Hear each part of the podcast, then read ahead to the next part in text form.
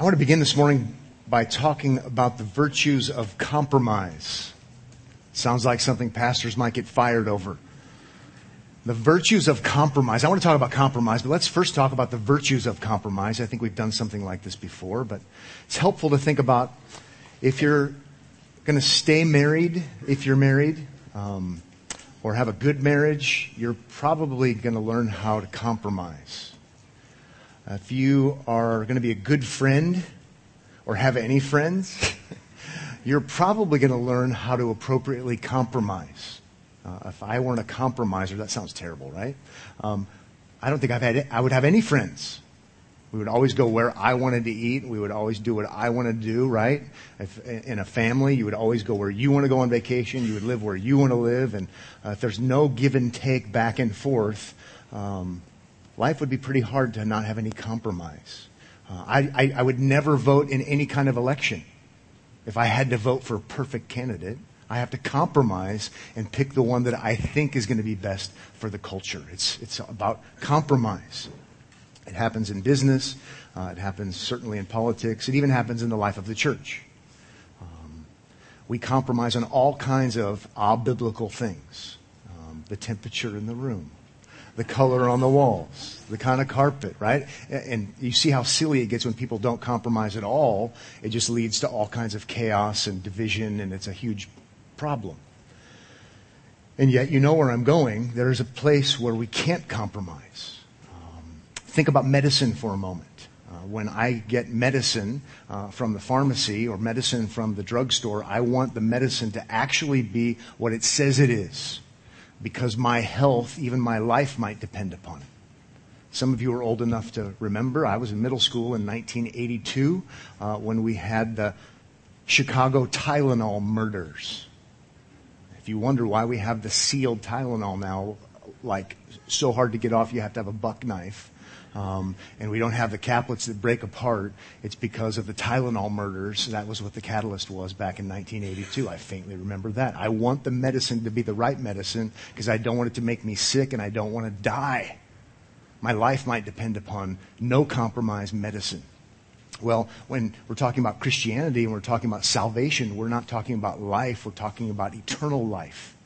And one thing we don't want to have happen is for the truth about Jesus and who he is and what he's done to be compromised in any way. We want it to remain pure. It is as it reads on the label. Not only does life depend upon it, eternal life depends upon it.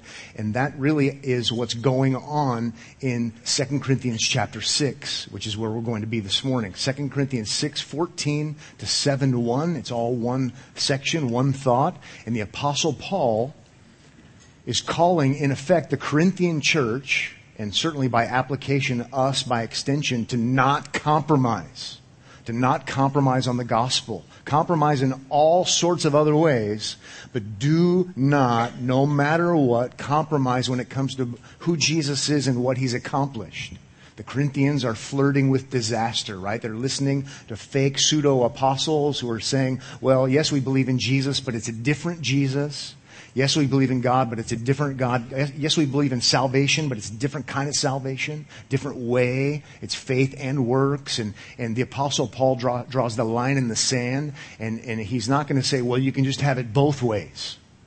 Yeah, you can welcome me back, but you can keep listening to those characters. He draws a line in the sand and he says, no, you have to separate yourself from them. No compromise whatsoever and that's 2 Corinthians 6. So we're going to look at 614 uh, through chapter 7, verse 1.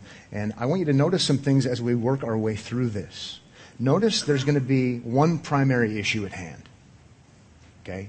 Don't, don't be unequally yoked with unbelievers in spiritual things. That's the gist. But what he does, and it's masterful, and I'll get excited. I have to tell you, I'm going to be excited. is he amazingly takes the old covenant world, sacrificial system, priesthood, Israel, temple, the old covenant world, the types and shadows, and he uses that same language to say, we're in the new covenant. What we were anticipating has become reality. This is what we've all been waiting for. And so, all the more reason, a million times more, don't you dare compromise. Because we have the greatest reality ever, the reality we've all been waiting for, is where he goes. So, let, my, let me digress for a second. So, last Sunday, I'm not going to repreach the sermon. It's going to be different, and we're going to get done with the text, Lord willing. But the weirdest thing happened last Sunday. I wish before I left I would have said, I'm not feeling well. I apologize. We'll pick it up next week. But that's what happened. It was bizarre. So last Sunday, great morning, great night of preparation, everything, you know, good sleep, close out, everything. Got a workout in. I love to do that on Saturday. It just clears my mind. I'm ready to go. Uh, Sunday morning, come early because my boys were setting up for the picnic, and so we're here early. Got through all my notes, all the things I needed to do. New membership class was awesome. Full house, fun in there, great dynamic. I'm having the time of my life. Come in here and one thing leads to another, and I can't think right. I can't think straight. And it's just weird. I'm paying attention to all the weird things I don't normally pay attention to, and I'm having a hard time with my notes. And then the waterworks come. I was, I mean, I sweat all the time. Don't get me wrong. Um, I'm a sweater. Um, but it's like faucet for my face, and I, at that point in time, then it just gets worse. I thought, I got to, I, I got to be done. So I basically pushed the eject button and walked out and walked to my office and was like totally humiliated. Worst sermon ever. I want to die now. What in the world just happened? So that's my confession to you. Uh, I wish, wish, I would have told you that I didn't feel good. So, um, Ann May, bless her heart, had bought the pastor's peaches, fresh peaches. Oh, I went in my office. I got one of those peaches out of the box. I went in the pastor's restroom, washed it, and stood there in the restroom and just snarfed it down. I didn't eat breakfast last week. It was so dumb. So today it was like the blueberry protein, kale, smoothie, cinnamon, vanilla. I am ready to go. So if I break down today, who knows what's wrong. But anyway, sorry. It is what it is. It's good to be humbled sometimes, but not very often. it was the worst. Oh, I turned around and looked at Mike Grimes, and he said, When you look, turned around and looked at me at the end of the service, I thought, Oh no. the nursery was like, Well, you haven't even taught him yet. I'm like, Sorry. So, 2 Corinthians chapter 6 verses 14. We probably should, I wasn't planning to reread it, but let's go ahead and do it. 614 to 71. Do not be unequally yoked with unbelievers. For what partnership has righteousness with lawlessness, or what fellowship has light with darkness? Verse 15. What accord has Christ with Belial, or what portion does a believer share with an unbeliever? What agreement has the temple of God with idols? For we are the temple of the living God, as God said, I will make my dwelling among them and walk among them, and I will be their God, and they shall be my people. Therefore, go out from their midst and be separate from them, says the Lord, and touch no unclean thing. Then I will welcome you, and I will be a father to you, and you shall be sons and daughters to me, says the Lord Almighty. Since we have these promises, beloved, let us cleanse ourselves from every defilement of body and spirit, bringing holiness to completion in the fear of the Lord, or in the fear of God, excuse me. Right away in verse 1, he comes out swinging. Excuse me, verse 14, our first verse. Do not be unequally yoked with unbelievers. He's talking about partnering with those who don't affirm the same Christ. Okay? He comes out swinging because he calls them unbelievers. So remember in chapter 11, these are people who talk about a gospel, they talk about a Christ, they talk about the Spirit, but they're all different ones. They're different takes. And so he says, you know what? There isn't different options. They're just unbelievers. They don't believe in the one true God and his son, the Lord Jesus Christ. So he says, those guys, don't think of them as different kinds of Christians. They don't just go to a different denomination with some different emphases. They actually get Christ wrong. And so don't think of them as brothers and sisters actually, and you need to not be unequally yoked with them. Spiritual partnership is what he's calling for. You need to separate from them when it comes to spiritual endeavors. It's very strong, it's very potent, very powerful, um, kind of a no compromise kind of text. But let's be clear, it's in our context of five and a half chapters about the truth about Jesus that's wonderful. Those who don't affirm those wonderful things, he says, are unbelievers. So this verse has been used by lots of people to kind of just be anti the world around them, anti the culture around them, uh, and, and that's not what he has in view. Okay, and we'll say more about that, but just realize, and we get it wrong. We, we compromise on the gospel where we shouldn't, and then we don't compromise on all these other things where we actually can compromise. I guess it's just the nature of sin. But, but here, clearly, clearly, five and a half chapters, it's gospel truth about Jesus. Don't compromise on that. Com- be, be, don't, don't partner with those guys. They're unbelievers.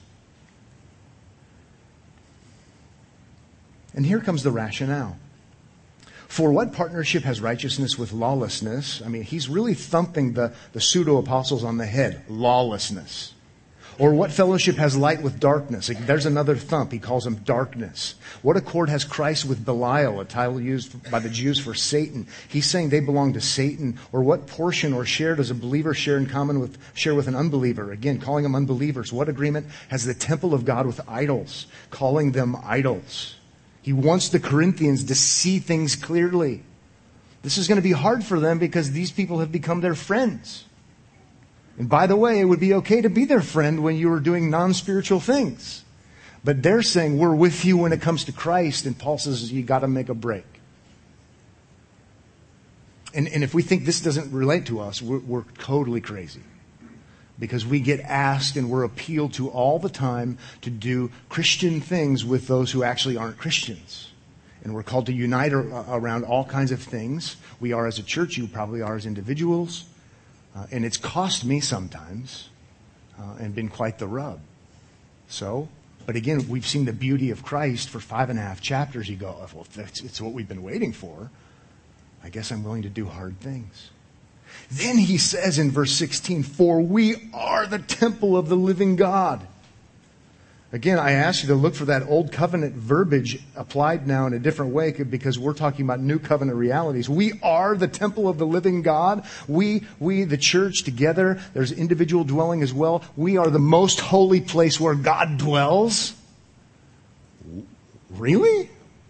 That's what he's saying temple in the Old Testament, the unique dwelling of God among his people. And now he's saying that, that that's not bricks and mortar, that's the church. It's a spiritual reality. And this never would have been said of the Jews. They go to the temple. He says, Christians, you are the temple.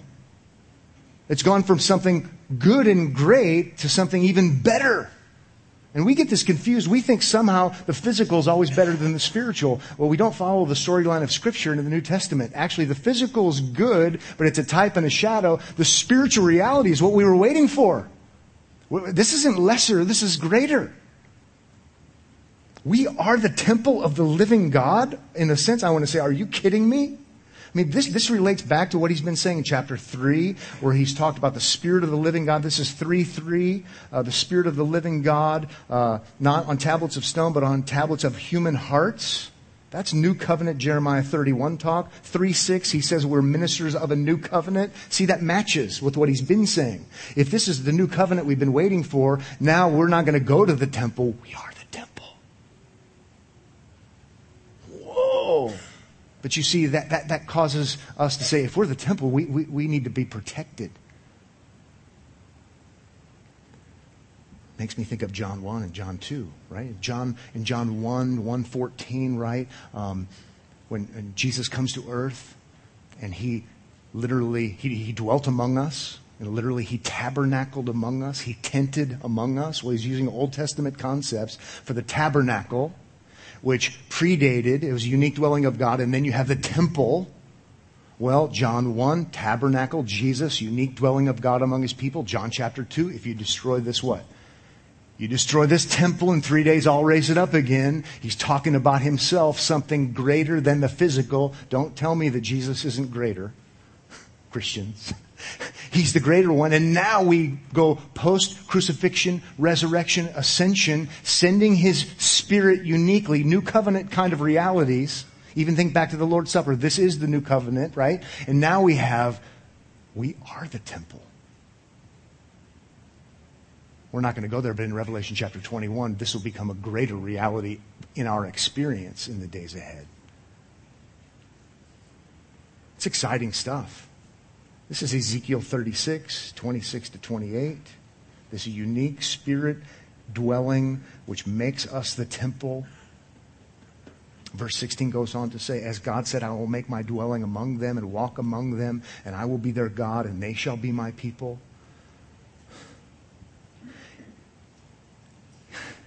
He, he, he's connecting dots. Okay? Dots, maybe, maybe you don't have the dots to connect, but I'm going to help you have the dots to connect. Using that Old Testament verbiage, Old Testament, Old Covenant verbiage, and he's applying it to the New Covenant church, saying spiritual reality is actually what you've been waiting for, but you better keep it safe. If they were supposed to keep it safe and we read their history and we go, oh, there they, there they go again, not doing what they were asked to do, well, we should learn from that and realize we're actually in a better, more significant kind of place.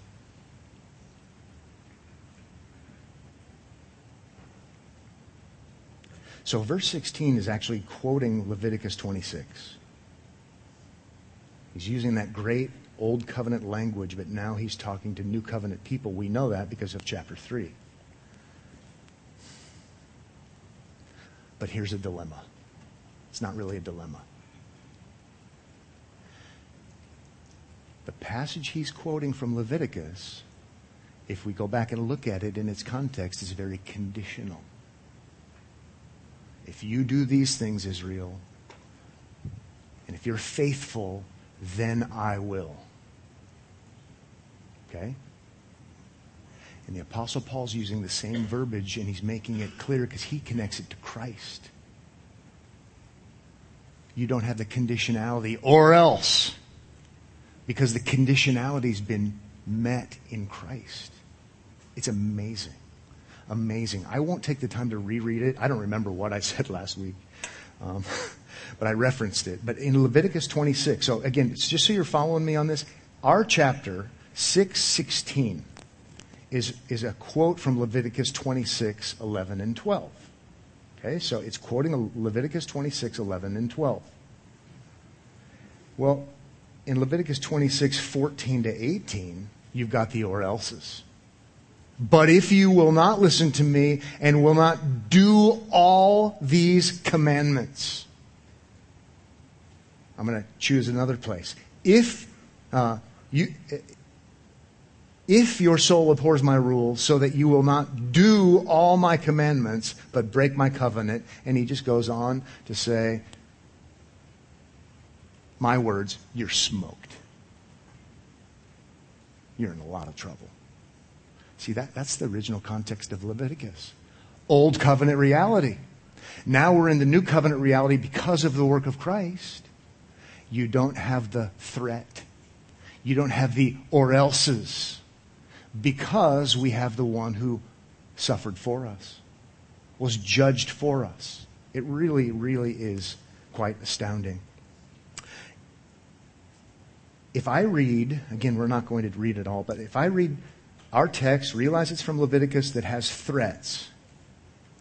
If you're not perfectly obedient, and then I go back to chapter 5, what we've been learning in, in 2 Corinthians, it becomes magnificent. Back, back to chapter 5. 517, therefore, if anyone is in Christ, not anyone who does all of the commandments perfectly or else. If anyone is in Christ, if anyone is united to Christ by faith, if anyone, broad, broad, broad, if anyone is in Christ, he is a new creation. The old has passed away. Behold, the new has come. I mean, it, it's meant to be in, in distinction. Do I use distinction or contradistinction? Or is that, anyway, I don't know. It's meant, right? It's, it's meant to be different. It's the or else you could be part of the covenant people of God, and now it's not the or else. It's if anyone is in Christ. The old has, oh, we already read that. 18. All this is from God. See, He's provided Christ so that this can be true for us in Christ, who through Christ reconciled us to Himself and gave us a ministry of reconciliation. That is in Christ. God was reconciling the world to Himself, not counting their trespasses against them. That is not the flavor you get in Leviticus. not counting their trespasses against them. Here it is the flavor because Christ bore our sins. He bore our trespasses. The great substitute. Then he says in verse 21, which is maybe the best verse in the Bible, for our sake, he made him to be sin who knew no sin so that in him we might become the righteousness of God. Or maybe even 514. I think 21 is even greater, but 514 to go back to the top of the bracket. For the love of Christ controls us because we have concluded this. How about this? That one has died for all. Therefore all have died. One has died for all. One has experienced the judgment for all. Death is judgment. One has experienced the condemnation for us. Therefore all have already faced the condemnation. So anyone who's in Christ is a new creation. I mean, it just, it just doesn't get any greater as far as an aha moment and go, oh, yeah. And by the way, then, this is why sometimes we use a, there's a label for what we try to do at Omaha Bible Church. We, we call it redemptive historical preaching or redemptive historical teaching. So when we are learning about Leviticus and we're studying Leviticus and preaching a sermon in Leviticus, we don't pretend to not know how it's fulfilled in Christ. We say, this is true, but you know, we're Christians, and so we know that this is ultimately fulfilled in Christ. We have the big picture now, which causes us to even appreciate our Savior even more. And hopefully it motivates us even more to say, don't be unequally yoked with unbelievers. People who would reject that. It's quite amazing. Let's keep going. You guys okay to keep going? I'm not going to have a breakdown yet. We're going. This is, this is like the best stuff. Verse 17 says, Therefore go out from their midst and be separate from them, says the Lord, and touch no unclean thing.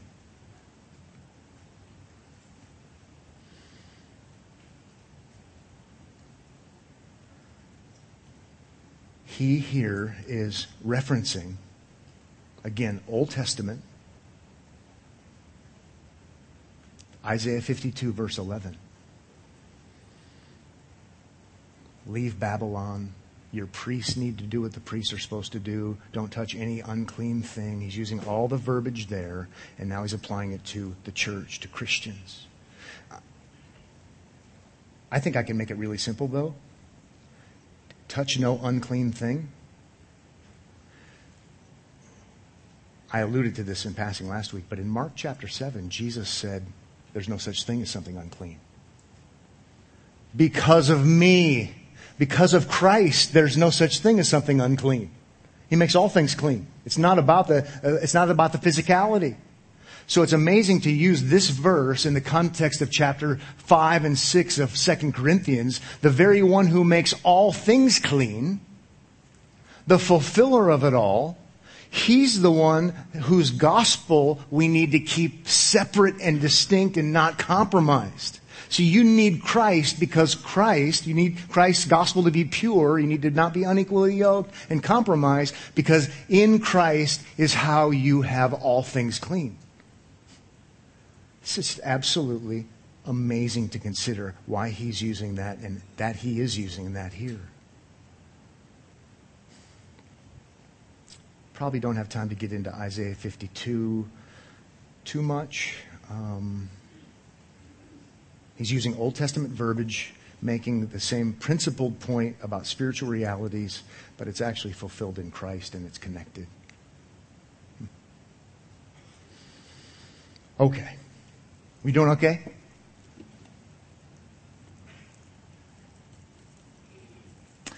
maybe just quickly before we transition, uh, 6 2 ends with, Now is the favorable time. Behold, now is the day of salvation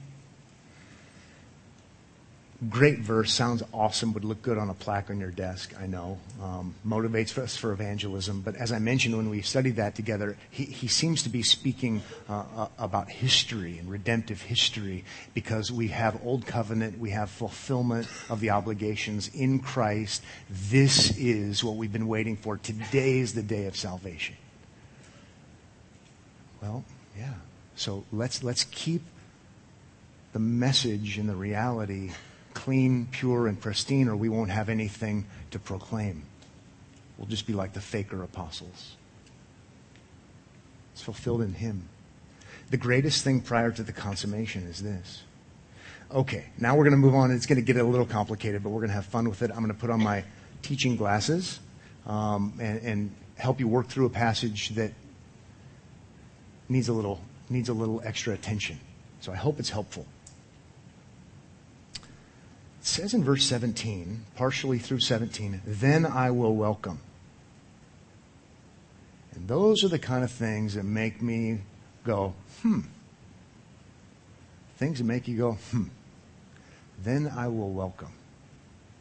What? I, I kind of gave me, made me look kind of cockeyed, like, what? That sounds conditional. That, that sounds kind of old covenantish. And everything here has been new covenantish to make up a word.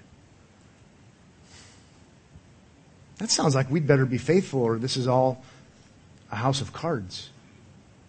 So I wrote down some steps of kind of what went through my mind. Step one was, what about chapter five?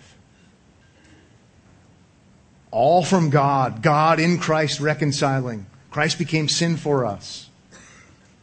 That, that seems weird. My, my second step was to go back to Isaiah 52, and Isaiah 52 uses language where God saves, He, he, he delivers them. Uh, he, he calls it good news two times in Isaiah 52, gospel news. Uh, in Isaiah 52, He, God redeemed, God brought salvation, using those exact words. Uh, Isaiah 52, how beautiful upon the mounts are the feet of Him who brings good news. That's, that's quoted by Paul in Romans chapter 10. In Isaiah 52, the moral imperative comes, comes in verse 17. I know you're not there now. After the redemption and deliverance because I've saved you, because I've delivered you, because I've done all these things for you, now I want you to do the right thing. But it's not in the form of a threat.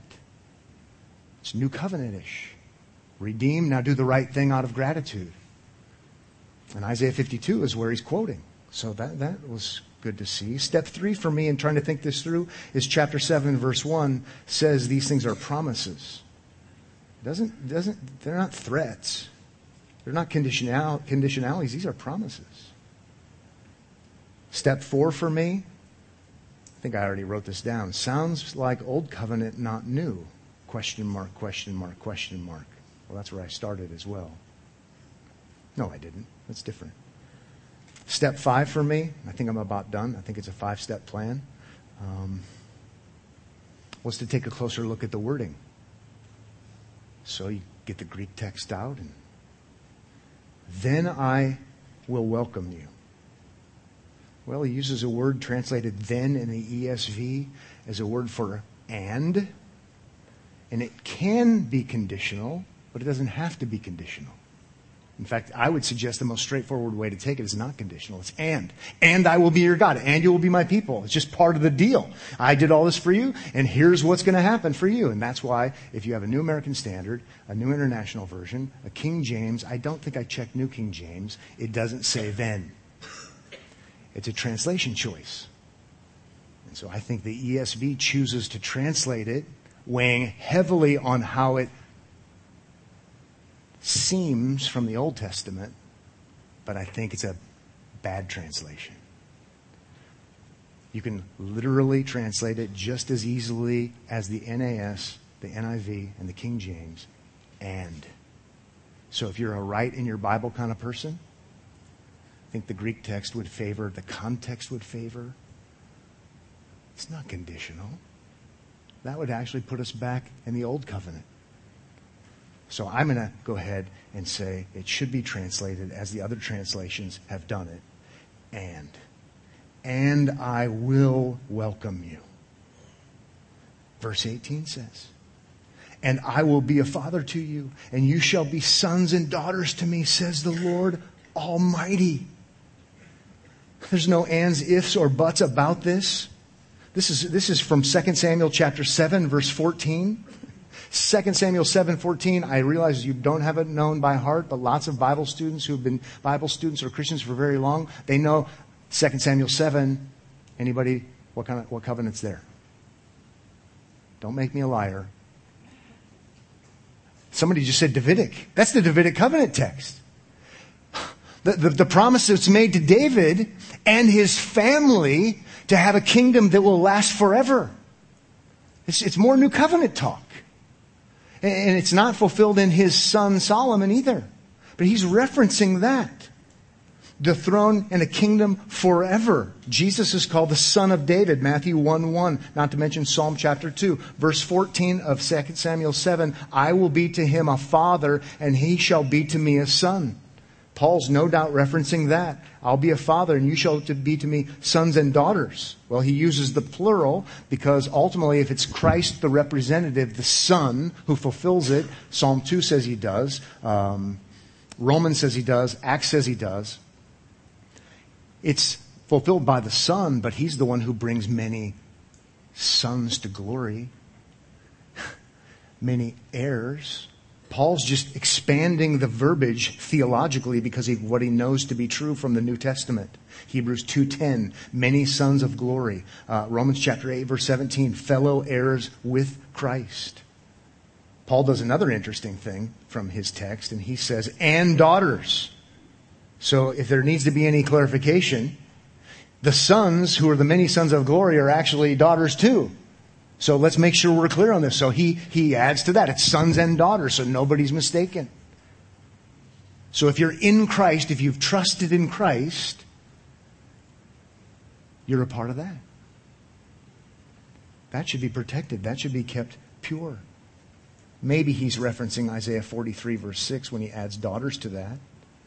But regardless, his point is that's a great, great, great, great, great, great, great, verse 18, great, great, great, great, well known, even if not that many people know it here today. Covenantal promise of the Davidic covenant, ruling and reigning forever. And he's connecting the dots. Therefore, don't compromise. It would be insane for us to compromise. Don't be unequally yoked with those who would deny the truth about that one who brings us and makes us sons and daughters. We're at the last verse, I think. Since we have these promises, I wrote unmatched three exclamation points. We have these promises, the promises you've just told us about, linked to chapter 5. Since we have these promises, they're ours, beloved. Let us cleanse ourselves from every defilement of body and spirit, again, using Old Covenant language to describe a spiritual reality, bringing holiness and completion in the fear of God.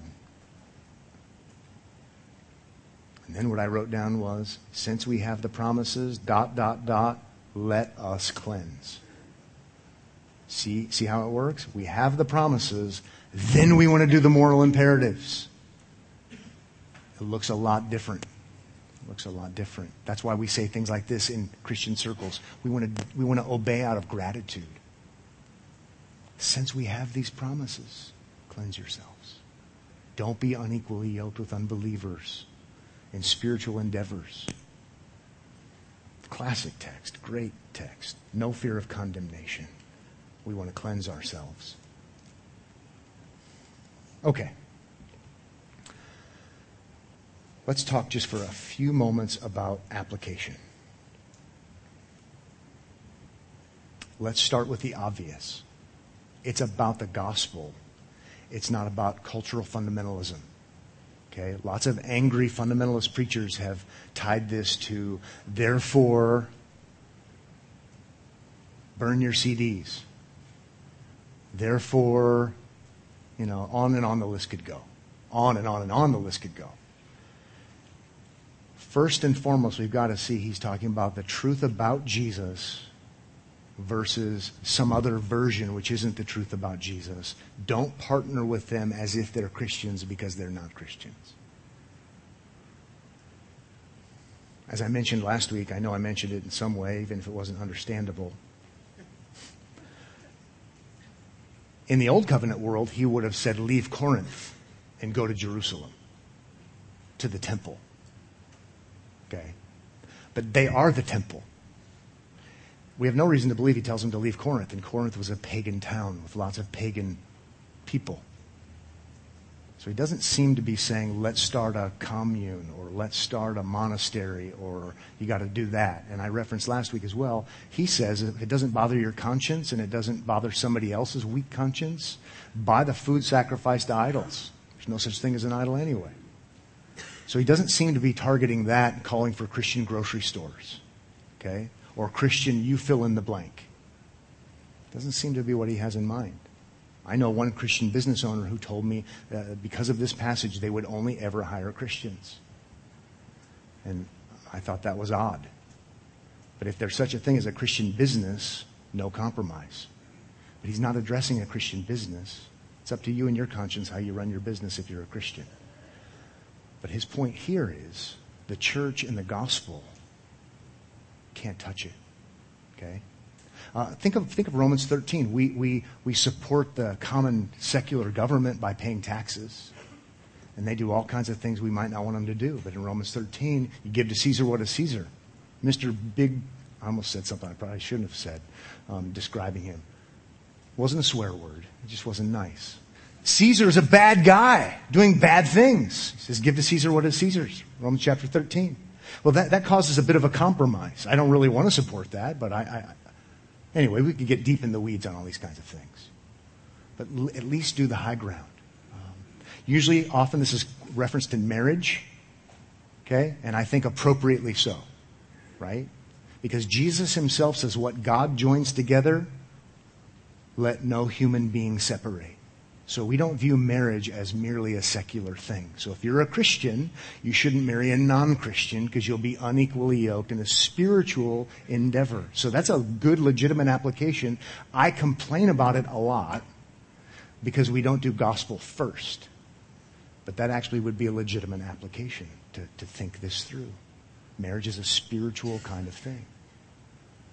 Paul goes on to say if you're already married to an unbeliever, then you stay married. And that, I mean, there's all kinds of questions that come about, but Matthew chapter 19, verse, verse 6 is the one um, I was referencing. Well, I think the list could be long. Um, some matters are issues of conscience and what we choose to do and what we choose not to do. Um,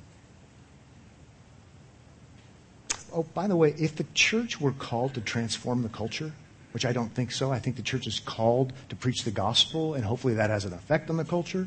But Omaha Bible Church doesn't have a byline in its budget for transforming Omaha. Okay?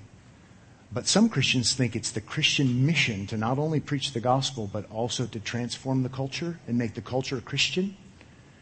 If that's true, I don't think it is. If that's true, then we are going to have all the Christian stuff and we only right? And, now all of a sudden we're going to apply this verse to all kinds of things because it's all spiritual. But in my mind i have categories for th- things that are common kingdom and unique spiritual kingdom. And so i can get together with a muslim. I can get together with an ancestor worshiper. I can get together with a jehovah's witness. I can get together with a hindu and do all kinds of things Go clean the park, right? Go rake somebody's yard. Go, I could do all kinds of things with those human beings made in God's image. But if it's a spiritual endeavor, actually, I can't.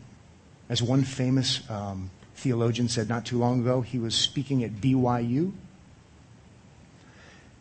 and he made it very clear that they're together on social issues, many social issues, but not on the gospel. He said, while we won't be in heaven together, we may be in jail together. I appreciated that he did it because I thought he was going to go there and compromise and say we all believe the same thing. And he didn't. And I appreciated that he didn't do that. So the, the, the, the list is endless when it comes to application. But if we can just remember the main thing is the truth about the new covenant reality of salvation by grace alone, through faith alone, in the finished work of Christ alone, that we are the temple, so we're not going to compromise that. I think we're going to honor Christ and we're going to pray about the other stuff and that as well. But let's at least start with the high ground. Thank you for listening. Hope you have a great day. Let's pray. Father, thank you for this morning. Thank you for Omaha Bible Church. Thank you for the fact that you are a God who reconciles and forgives sinners like us. Thank you for the fact that um, our great desire is to have the gospel be proclaimed, to be uh, kept safe and promoted and understood. Um, Lord, give each of us wisdom to understand how to navigate this, uh, even as the Bible would refer to it uh, spiritually as Babylon. This is not our home. We look forward to the Jerusalem that will come from above. But until that time, help us to navigate and do, a, do so in a way that would honor you. In Jesus' name, amen.